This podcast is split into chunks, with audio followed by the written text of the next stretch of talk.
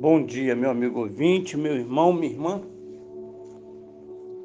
Hoje eu quero compartilhar com vocês três passagens da palavra de Deus. Duas delas encontramos em Gênesis e uma em Provérbios. A primeira é Gênesis 29, versículo 31 diz assim: Vendo o Senhor que Lia era desprezada, fê-la fecunda, ao passo que Raquel era estéril.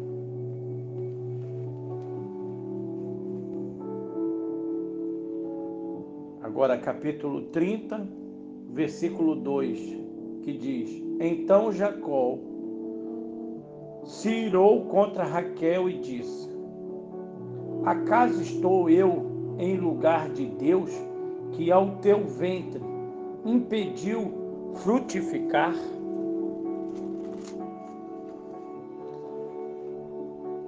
E por último, Provérbios, capítulo 19, versículo 13, que diz: O filho insensato é a desgraça do pai, e um gotejar contínuo as contenções da esposa. É, meu amigo, meu irmão, três passagens a qual nós podemos ver que esta narrativa em que lemos desse contexto relata um problema familiar. Raquel, uma das esposas de Jacó, era estéril e por isso tinha inveja da irmã Lia, que era fecunda. Agindo com insensatez, ela chantageia emocionalmente o marido, como se ele tivesse culpa de sua esterilidade. Pergunto eu, qual a atitude de Jacó? Ele, ele ficou irritado e deu uma resposta típica de quem perdeu a paciência com reclamações e lamentações. Estas, imagino, deviam ser constantes no pensamento e nos lábios de Raquel.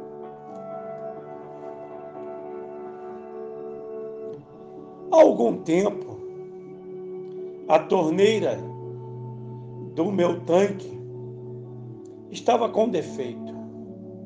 Durante alguns dias eu ouvia aquele gotejar. Que verdade seja dita, é irritante. Em meio aos afazeres do dia, às vezes o barulho se perdia, mas quando o silêncio pairava dentro de casa, lá estava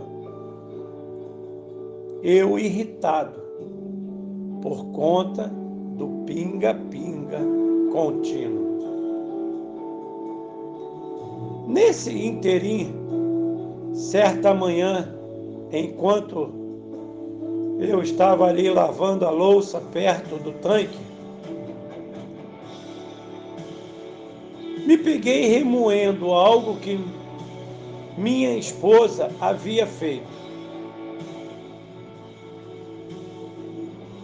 Ou deixado de fazer. Não me recordo. E estava ensaiando ali mentalmente as reclamações e cobranças para despejar sobre ela assim que chegasse do trabalho. Então, o Senhor me trouxe à memória o versículo em destaque de hoje. O filho insensato é a desgraça do pai e um gotejar contínuo às contenções da esposa.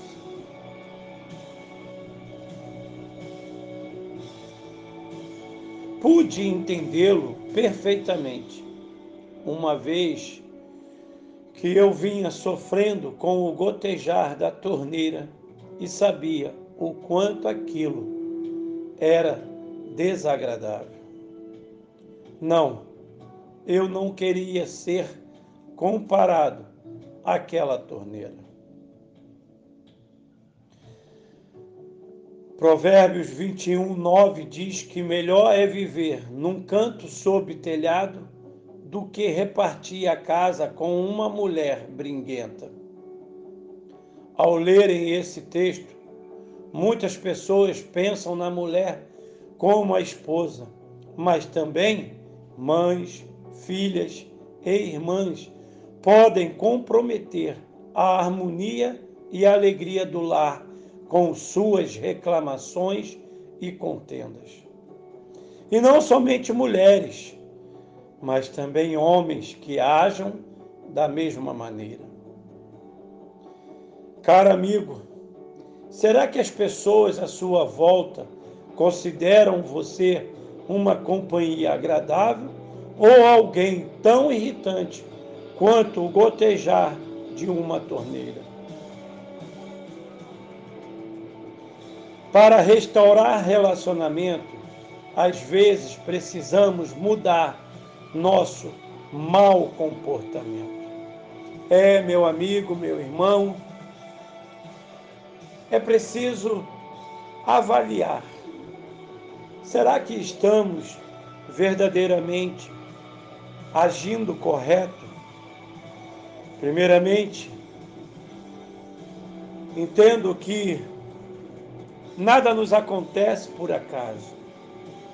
Tudo tem verdadeiramente a mão de Deus nos guardando, nos orientando, nos dando o seu direcionamento.